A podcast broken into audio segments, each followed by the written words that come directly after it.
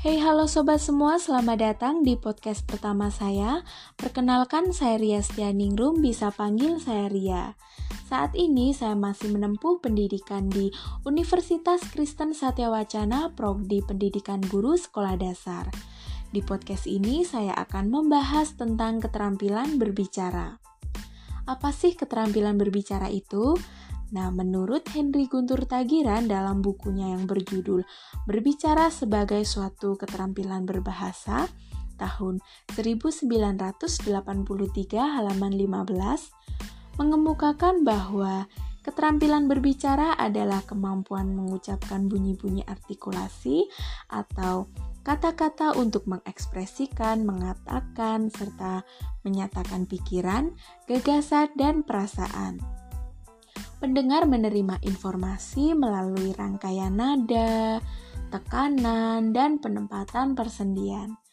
Jika komunikasi berlangsung secara tatap muka ditambah lagi dengan gerak tangan dan mimik muka pembicara. Keterampilan berbicara ini sebagai bentuk kemampuan seseorang yang sedang mengucapkan kata atau kalimat dan keterampilan berbicara tidak dapat dipisahkan dari kehidupan manusia loh. Saat melakukan kegiatan berbicara, pasti diikuti dengan kegiatan menyimak. Jika seseorang tidak memiliki keterampilan berbicara, apakah lawan bicara atau audiens bisa paham? Bisa jadi akan menyulitkan pendengar untuk menangkap maksudnya. Keterampilan berbicara ini ternyata dibagi dalam tiga jenis situasi loh teman-teman. Yang pertama ada keterampilan berbicara interaktif.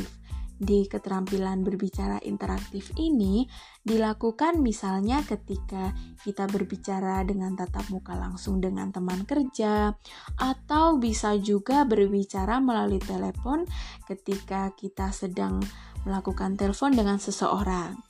Intinya di sini ada komunikasi dua arah ya teman-teman. Kemudian keterampilan berbicara semi interaktif.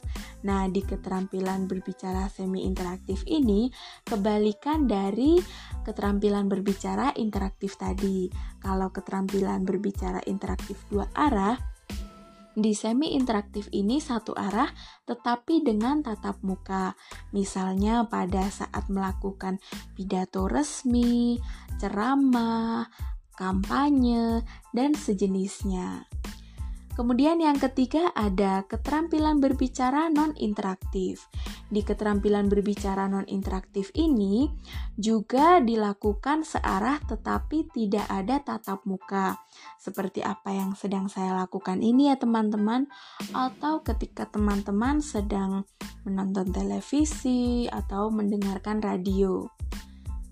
Teman-teman, Tujuan orang berbicara itu biasanya untuk menginformasikan sesuatu, menghibur, kemudian menstimulasi, meyakinkan, dan menggerakkan. Untuk menjadi pembicara yang baik, ini dinilai dari dua faktor, yaitu yang pertama faktor kebahasaan. Faktor kebahasaan ini seperti ketepatan ucapan, intonasi, dan pilihan kata. Kemudian yang kedua adalah faktor non kebahasaan.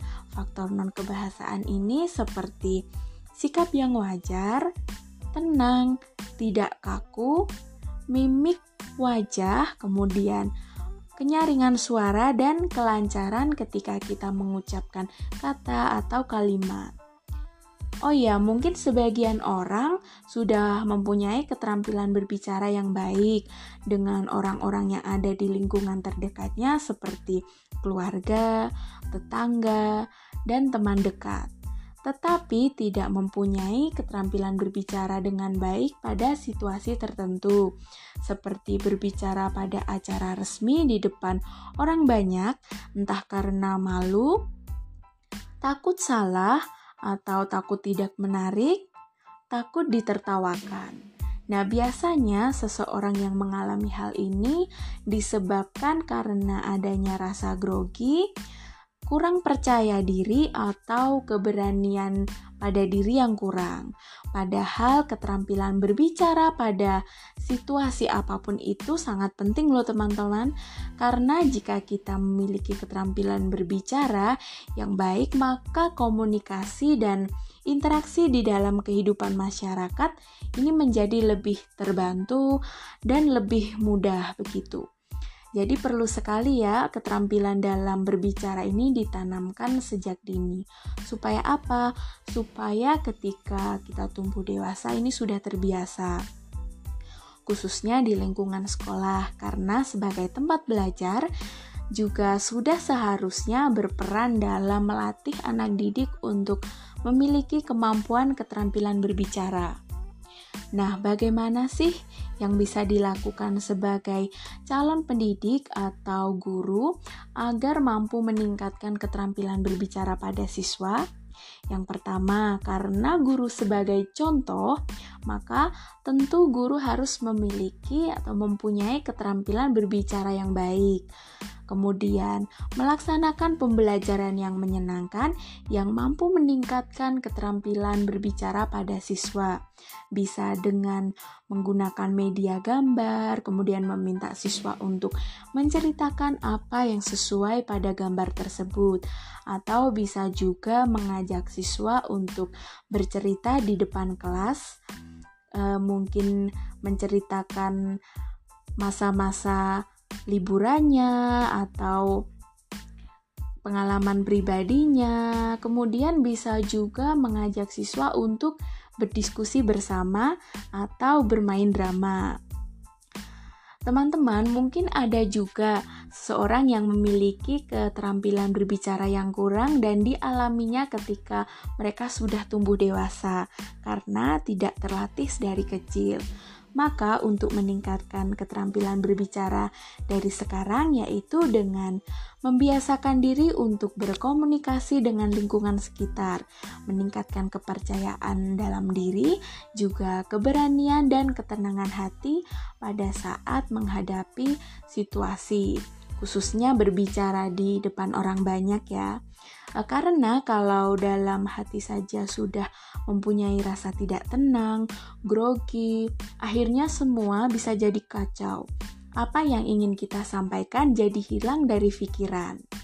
Hilangkan rasa takut ditertawakan, takut salah, karena memang manusia tidak ada yang luput dari kesalahan, ya.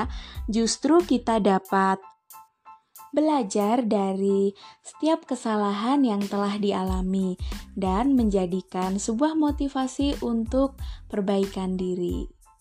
Oke teman-teman, sampai di sini dulu ya jumpa kita.